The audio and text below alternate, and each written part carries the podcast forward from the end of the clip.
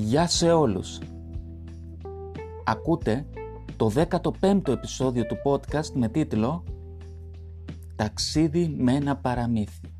Σε κάθε επεισόδιο του podcast θα ταξιδεύουμε με μία ιστορία.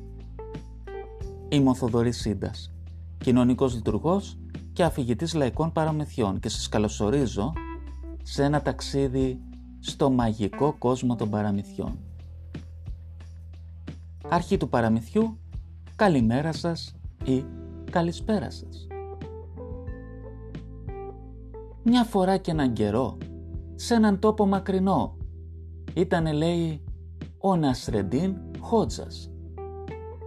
Μια μέρα, ο Χότζας περπατούσε στο δρόμο και περπατούσε και περπατούσε και περπατούσε και περπατούσε και περπατούσε και περπατούσε και δρόμο έπαιρνε, δρόμο άφηνε. Κάποια στιγμή πέρασε λέει από δίπλα του ένας αξίριστος άνδρας. Μόλις τον είδε ο Χότζας του λέει «Βλέπω όχι και τόσο συχνά ξυρίσματα, ε!»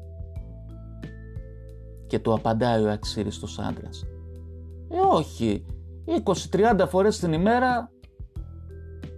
«Τι» απαντάει ο Χότζας 20 με 30 φορές την ημέρα εσύ πρέπει να είσαι ένα τέρας. Και ο άντρας του απάντησε όχι, είμαι απλώς ένας κουρέας.